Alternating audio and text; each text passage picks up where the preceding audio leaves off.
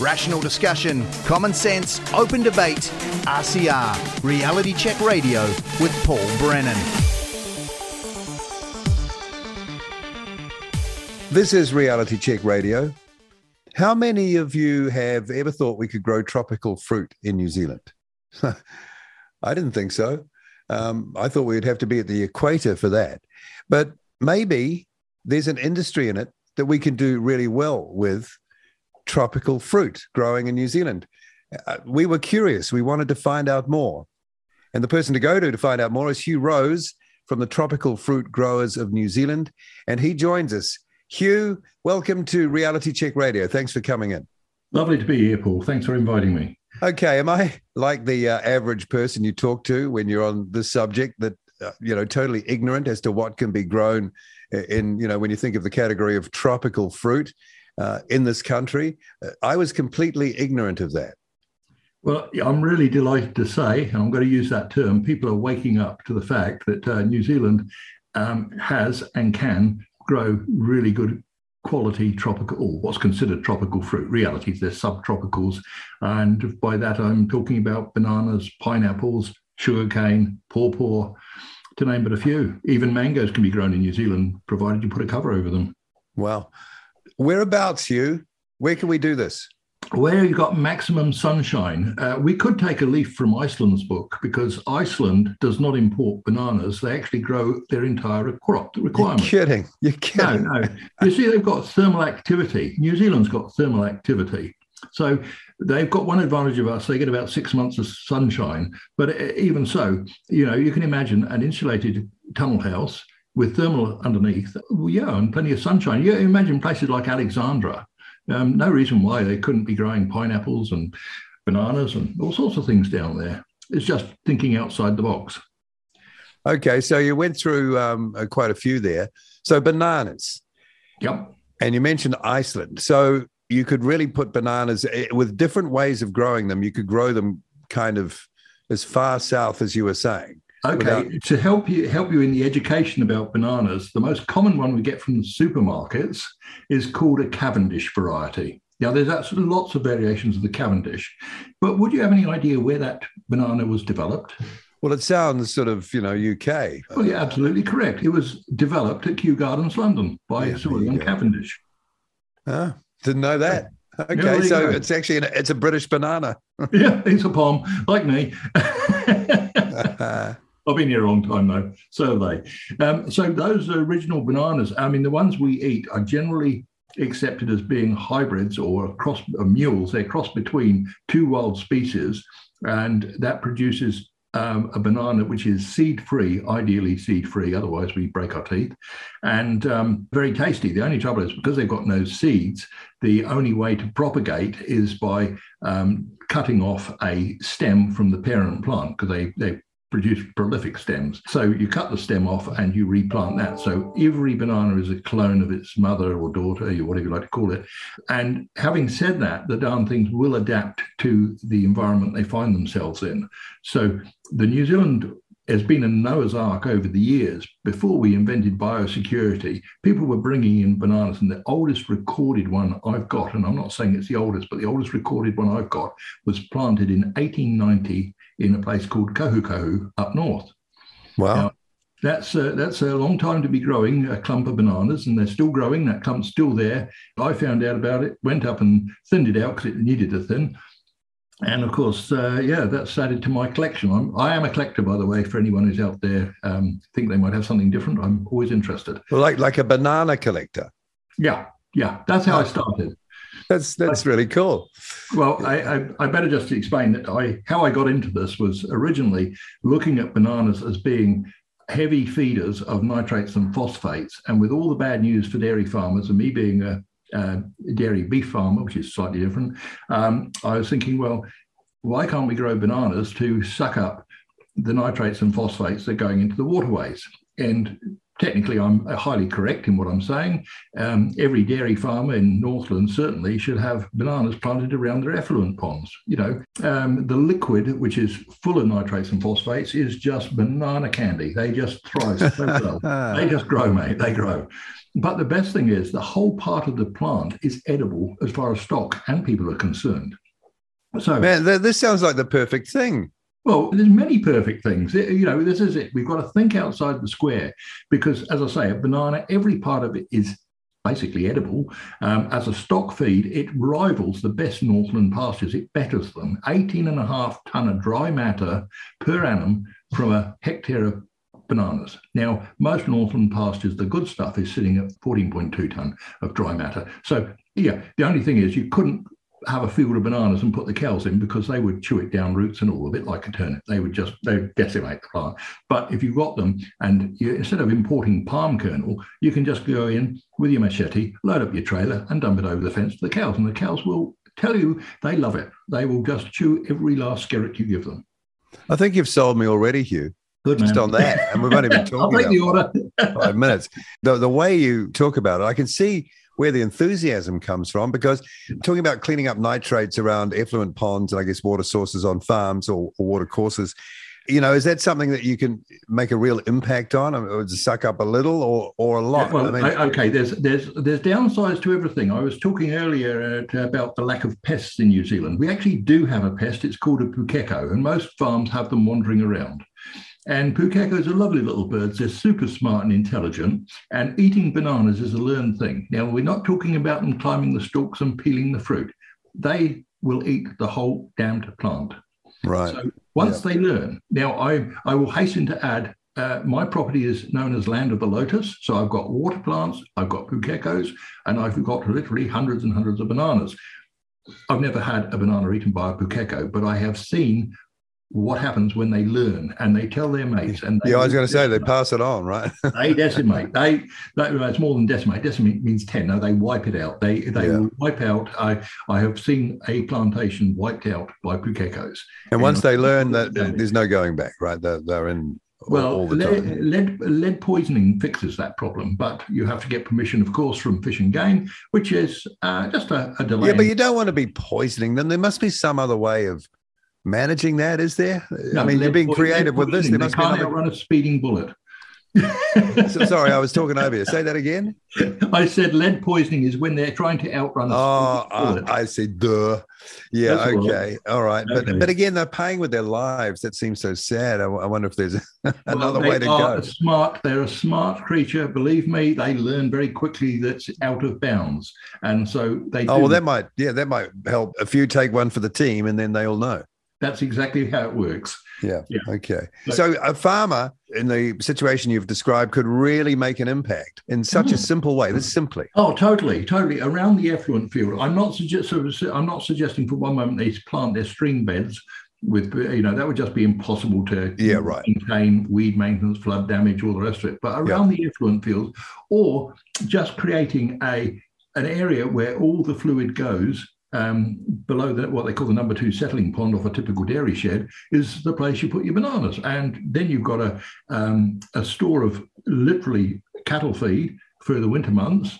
Uh, when you're buying palm kernel, stop buying palm kernel and just use your bananas. Well, how much could that save you? I'm really trying to nail down the advantages. I'm not sure of the current price of palm kernel. Dairy farmers will know it, but it's a hell of a lot. Yeah, so and also if you if you're getting your bananas for nothing and you can do it in the quantity needed, yeah. then then yeah. you can take that cost out of your business expenses. Well, and, and if you and if you're growing as a cattle feed, um, uh, you know, and to wipe up, uh, you know, overspill from the effluent field, what you're ending up with is uh, a, a very easy um, management plan because there's literally nothing to do. You just let the bloody things grow. You just watch them from the veranda. Yeah. All right. So give us an idea of how much um, banana product is consumed in a country like New Zealand. We're not a very big country, but it's, you know, I know it's a popular commodity. Well, it, uh, it is fractionally yeah. under eighty million kilos, eighty million kilos of bananas per year. Every adult, woman and child, on average, this is the average, consumes eighteen kilos of bananas a year. eighteen. Okay, well, I've had bananas in smoothies the last four days. Cool. So I'm having it You're every day. Pretty well. Yeah, but it's all mashed You're up. An excellent customer. We'll keep you on. Yeah, you could sign me up. So, yeah, we're eating them, so many of us. At, and that figure, eighty, eighty million kilos. Was that what you just really? said? Yes, oh, yeah, eighty million kilos. So, and what we've planted out so far in Northland now, though I might be chair, I'm not an expert on where everything's planted. I believe there's about one hundred hectares of effective commercial bananas grown. Well, anybody with a calculator can soon work out that's a drop in the bucket. We're not meeting anywhere near the requirements. All I can say is our bananas, if they're of good quality, go to the local farmers' markets, and they're usually sold within the first couple of hours. Wouldn't you, if you're a supermarket chain, also create a category of New Zealand bananas and start promoting enough, them? Because it, to, we honestly don't have enough to supply. There, there's one or two go-to. No, no, but if if if, if the scale was there, and you know, oh, absolutely, absolutely, yeah, totally, totally. If yeah. the scale was there, not a problem at all. We get a better price for New Zealand bananas because A, they're spray-free, B, they're denser and more nutritious, and C, no food miles. And no, that's true. Yeah, that... No food miles. They've not been irradiated or gassed on arrival. Is that because, because we don't no have the pests? Yeah. Well, there's oh. no such thing as an imported organic banana. It might be organically grown, but as soon as it hits our shores, it's not organic no longer. We can actually supply true organic bananas in New Zealand. So the volume from that one hundred hectares that you talked about, which is uh, what, carrying bananas right now, what would that the value of that equate to? So I'm just okay. trying to, to get an idea of, you know, scaled up, you know, how big is the potentially the industry? We actually need to plant about sixty-four thousand hectares. Right. Okay, it was a lot more than one hundred. Yeah. But have we got the land? Of course we've got the land. In, in the right the places. Nice, the nice, yeah, the nice interesting thing about bananas. Now, the other thing I, I, I will say is at the moment we're planting out country with pine trees, which could just as easily be planted out with bananas. Right. And a banana grows at arm's length faster and basically consumes at arm's length more carbon than any pine tree ever will do. But Hugh, the pine tree lobby is way more powerful than the banana lobby. Exactly, exactly. So it's a political decision. I did ask uh, the ministry um, if they would consider uh, bananas for carbon credits, but uh, the answer was no. Yeah, based on? Based on it's not on their list. No logic, no rhyme. You see, this is the handbrake effect that, that people get like me get really grumpy with. Why wouldn't you consider it's, it's just another biological sort of plant? So what's the diff if it does the same job? Yeah. Due respect, Paul, Northland farmers have been talking about farming totara as a native species that grows as fast as a Pinus radiata um, and probably easier um, to be used as a commercial crop. And uh, basically the break's there. No, no, special permits and this and that. Well, because of, okay, so is it because it's the tree that it is? It's um, like has some other sort of relevance to people. To me, totara is just a pine tree. It's a wilding pine half the time because it just pops up everywhere. But it's a native. Why would, well, why would you not? It's a native, but it still, still pops up everywhere. Yeah, but so so you're saying that uh, the people wanted to farm those or grow those instead of pine, right? Correct. Yes. Yeah, and then for some reason they say no. A tree's yeah. a blooming tree, right? Right, I agree. Now, I'll give you the classic situation. I bought a block of land that was used prior to our purchase as a hunting block. It was just purely scrubland. It, it's only just under sixty acres. It uh, was running around eighteen cattle. Uh, that's what we bought. We bought it deliberately to plant uh, a variety of tropical or subtropical fruits and plants. Um, we've now turned it over, um, I won't go into the exact figures, but a huge little business, a little mile and power operation. But as I say, the turnover is phenomenal. Um, we have a lot of totara trees growing naturally around the property, and we've trimmed those in the hopes that one day the government might change its mind. But the fact of the matter is, unless it's for our own use or for firewood, we cannot make use of those totara trees. I don't get that. I, I really don't get that. If we wish to mill them, we'd have to apply for a permit. And that, that doesn't cost you anything, but you still have to apply for the permit, which involves a, a visit from the ministry. And the milled timber, I could not sell it. I could only utilise it on my own property. Well, what would the visit be about then? well, to make sure I'm genuinely, um, I don't know, to, to make sure it is generally what I'm doing, you know. What? what? Sawing up timber. Oh, yeah, but my, the, the joke of it is I can saw up native timbers all over the place on my property as firewood and sell it as firewood, but I cannot sell it as a New Zealand timber. Now, now why do you think that is? Hey, like many farming issues, Paul, it is beyond my comprehension. Stupidity. Well, it doesn't it, make any sense to me, I can tell you. It's, yeah. uh, unless there's something I mean, we don't know about their attitude to totara trees or natives, that they cannot ever be commercialized or something. That's right. Yeah, it's just, it's just a different mindset. You know, for some reason, we're not allowed to do this because somebody says we can't do this. And I'm saying, well, hang on, that tree's now reached its use by date. It's going out as firewood, but it's a shame it couldn't be used as timber. Well, yeah. Anyway, we're back to tropicals. Back no, to they, tropicals, no, that, so. that, but that was an interesting little journey yeah. up, up that yeah. little side road. Okay, so we've, yeah. I, I think we've we've talked about bananas. Yep. What else? What about pineapples? Absolutely, pineapples. Now, there is a gentleman. He came from South Africa, and he's my guru. Um, I'll, I'll drop his name, Owen, Owen Sheffley. He did appear on Country Calendar, and I got a cameo appearance there as well. Owen has successfully bred pineapples up to the stage now where he has, and he probably correct me because I'm probably wrong, but I think it is sixty thousand plants and, and growing. Okay. Now, what happens basically, it's uh, your plant material doubles pretty much each year. And so each year he is able to expand his empire. And the plant he is concentrated on is called a queen. It's not one you see often in the shops, but it is super sweet. It is absolutely to die for. Liquid sunshine is how I'd describe it. I should see if I can get some to you and you'll know what I mean. Oh, that'd um, be great. Feel free. Basically, basically the, um, the, the, the core is totally edible. There's no stringy bits. It is sweet as. Anyway, Owen has developed that. That's his passion. And well, what and about he, size, Hugh? Uh, normal size? Um, the first ones of the season will usually be about half a kg in um, size. He actually sells small, medium, and large at the market. And as the season progresses, the fruit gets bigger and bigger.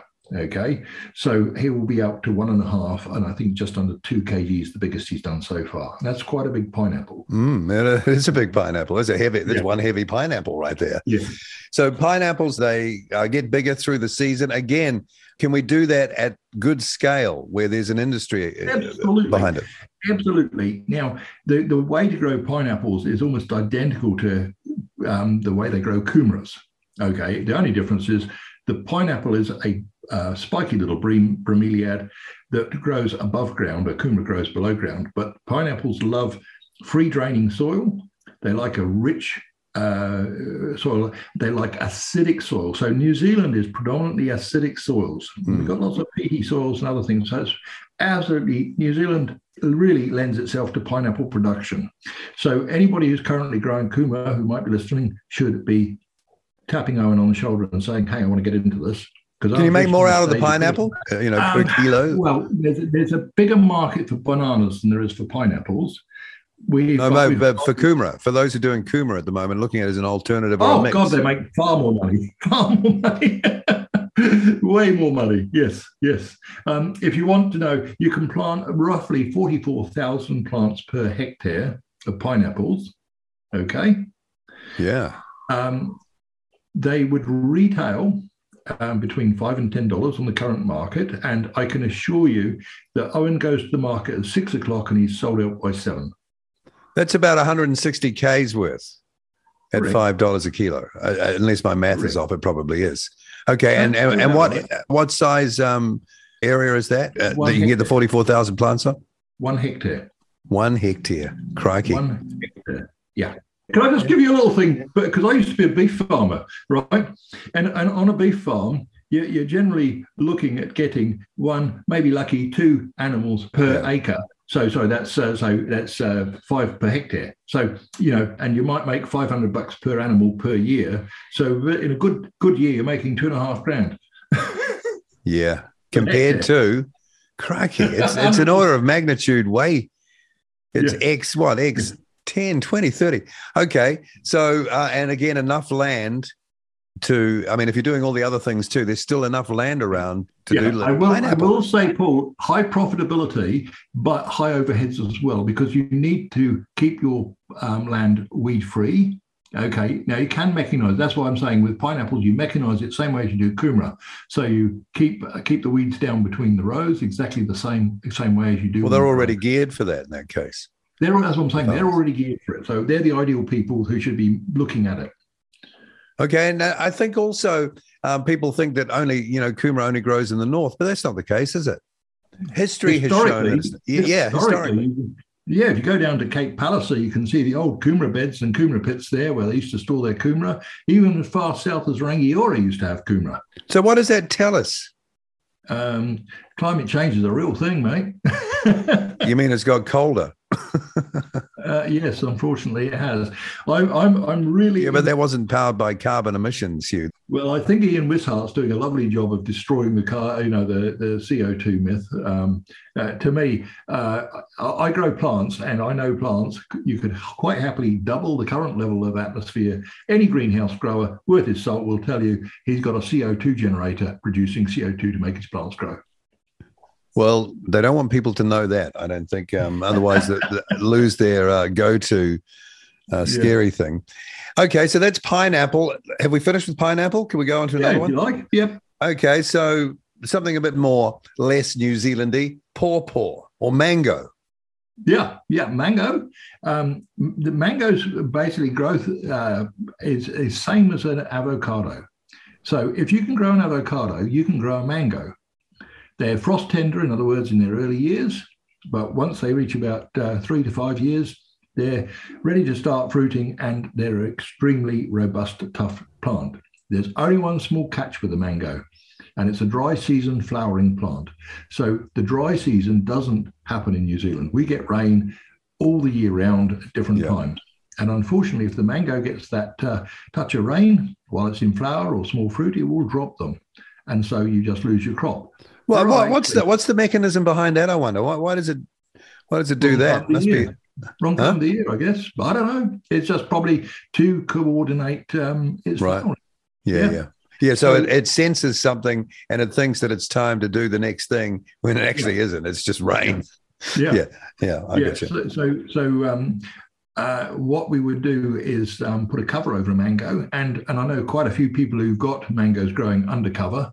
And, uh, yeah, beautiful fruit. But no one's done it commercially on a big scale yet that I'm aware of. It might mm. be. But, but I, again, you're know. saying it could be. It certainly could be. Nothing to stop us. And what's the value of mango? Oh, good. Um, well, I put you, you on the spot there. Pay per fruit, and I'm trying to think what we paid. You can pay five five dollars a fruit on a decent fruit, yeah. Yeah. And a tree's covered with them. Yeah. There are plenty of um, people who grow things under cover, though. That's nothing new, is it? Oh, yeah, it's not as if yeah, you have to yeah, reinvent a whole new think, method. Yeah, it's thinking outside the square. And and one of the problems, of course, is we've got this lovely um, industry around biosecurity. And I'm not saying biosecurity isn't a threat to New Zealand, but if you take, for example, the National Animal Identification and Traceable Scheme, as far as I'm concerned, that doesn't do anything to help farmers whatsoever. I've spoken very strongly on this issue. Oh, how so then? Exp- quickly explain. I'm, I'm okay, well, if you take some of the nasty diseases, which are mostly airborne, uh, like foot and mouth, putting an ear tag in a cow and telling you where it went is not going to help you one bit. It's the wind direction and where the herd is that is infected. Oh, I see. It's going to give you the answer. And so what they have at the moment is... basically, every animal has to be recorded. Its movement has to be recorded. Um, and, uh, it's as much use as tits on a, on a ball for the average farmer, because you're yeah. running around, running after paperwork. You get fined if you get things wrong. And um, I'm actually really happy because my last cattle went off my property about a fortnight ago, and I won't be going near them again. I will get llamas, I'll get sheep, I'll get goats, I'll get something. But, uh, yeah, the amount of paperwork. Too much admin, eh? Too much admin.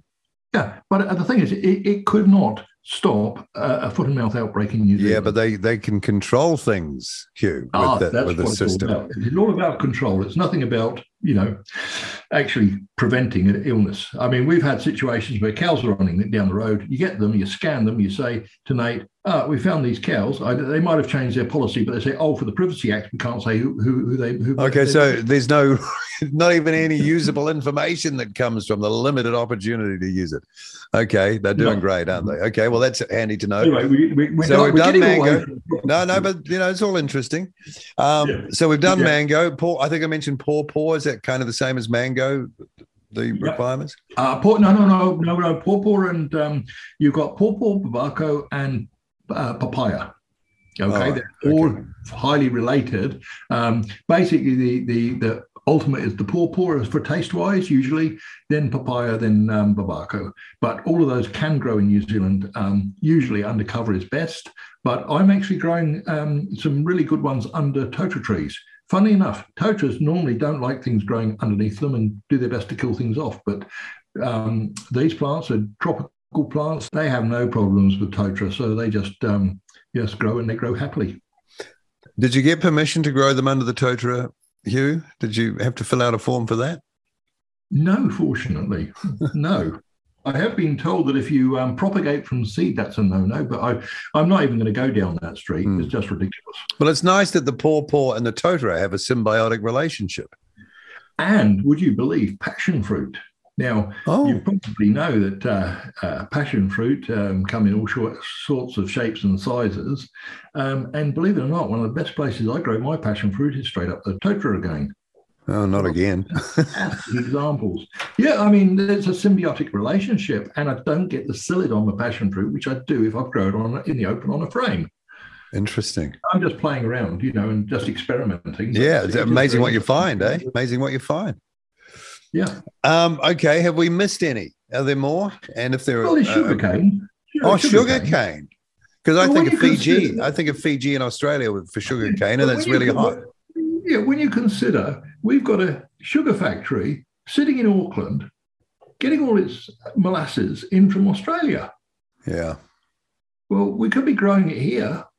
In, in it, the quantity, again, in the quantity we, we need it for the consumption that's not? out there. Why not? Um, I mean, seriously, we've got acres of land currently being used for dairying. I'm not saying we shouldn't be doing dairying, but, um, you know, we've got acres that you could make a damn sight more money a lot easier by planting and thinking outside the box. And we're we're keeping we're not sort of forking out foreign exchange, and the the, the whole delivery system is is completely transformed, isn't it? There's no sea miles, because I, I used to live opposite on the other side of the harbour from the Chelsea sugar factory, and I saw the ships come in, and you know they're not small okay. ships.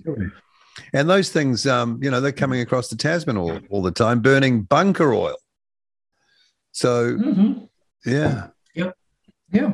Yeah. I mean, let's face it, if you had lots of sugar cane, you could be producing lots of ethanol for your latest state-of-the-art vehicle. You're a great salesman, Hugh, I got to say. uh, no, Man. actually, I've got to be honest. I have a still, you see, and that's why sugar cane and bananas and pineapples, they feed my still, and I create lots of ethanol. Right. Okay, so been there, done that. There's just all these benefits, and people should be, I reckon, talking about, well, we're talking about it now. I think a lot more people are going to talk about it yeah. after they listen to this. Okay, so where were we at? Uh, what, well, we've what was done the, sugarcane. Sugarcane. Sugarcane. Mangoes. Yeah. Is anybody growing sugarcane in New Zealand right now? Yeah, only okay. small, limited amounts. I mean, the biggest plantation I know is just over an acre. Hmm. Okay, and that is feeding the uh, needs of Fijian Indians who want to have um, the sugarcane juice as a drinking, because you run it through a crush and you can drink the juice, and it's very right. sweet. Yeah. Tasty. Very refreshing drink. Oh, so, okay. Yeah. Yeah, yeah I've, well, I've got a few clumps of it around. There's plenty of it growing. It grows extremely easy. There's different varieties. And, um, yeah, there's, there's a demand there. Again, it's...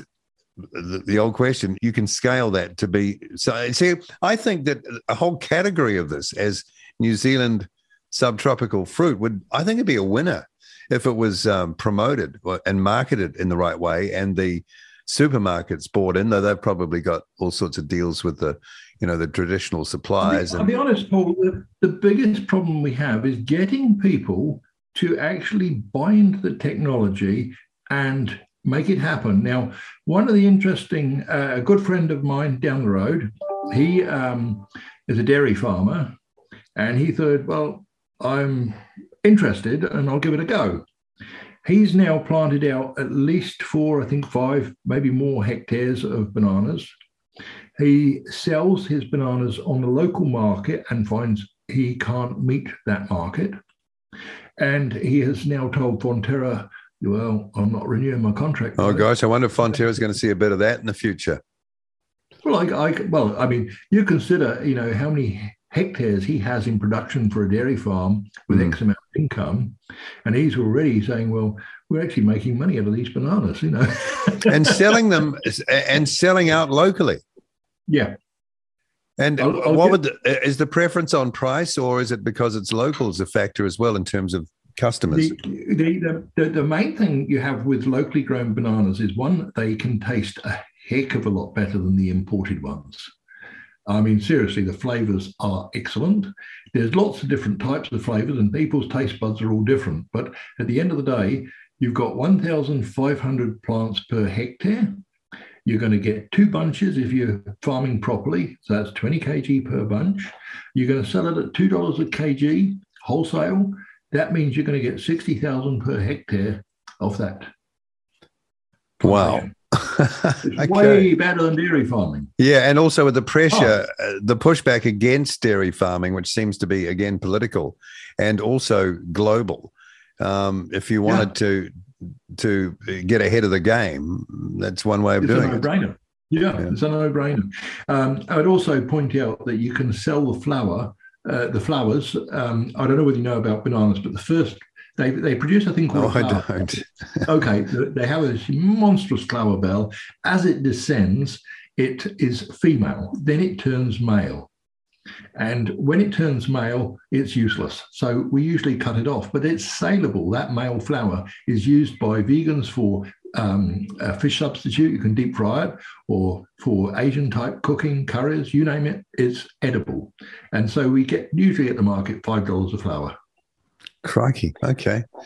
So you multiply fifteen hundred by five and you get two of those a year. And that's, uh, you know, it's just an additional income. Yeah, yeah. It, it, finding value in every part of it is, is what that Absolutely. Is. Absolutely. Okay, so we've uh, we got to sugarcane. Any, before we um, wind up, uh, any more that we should know about? I mean, there's plants like dragon fruit, which people are exploring and uh, and making happen. Um, I have I know little about that plant, but I do know a lot of people who c- c- tell me you should, uh, should have mentioned dragon fruit, so I'm going to mention dragon fruit. Okay, I've never heard of it before. Okay, it's a form of cactus that has a very large... Um, fruit, well, I say very large, about the size of an orange, and um, a weird look to it, a weird appearance, very tasty. Very now and then you'll see them in the supermarkets, but it's most likely the Asian shops. So dragon fruit's a good one. Um, now, and, and there's a market here. Sorry, there's a market here too, because, you know, the Asian population is not insignificant. So you, oh, you, you've got a market oh. to cater for right there. Paul, I'm doing ecotourism mainly to Asians. I mean, I get a lot of, I get, I get all sorts, but a heck of a lot of Chinese people, Malaysian people come and visit me just to see what I'm growing and to sample the fruits. Yeah. So, yeah. Okay. All right. So a lot to think about there, and people, I'm sure, thinking, gosh, something has to be, a move has to be made here, uh, or at least some consideration of, particularly with the problem with dairy and everything like that, but the, all the commercial reasons to, you know, start cranking the handle. Mm-hmm. Yeah, I think, I think to be honest, Paul, we have the material, the plant material in the country, right? Um, we can fast track, um, as I say, pineapples and bananas were well, well underway with those. It really needs people to make a commitment. We don't need government funding. Um, all our members to date have resisted government uh, overtures, um, and for good reason. But no, but you need you need a market.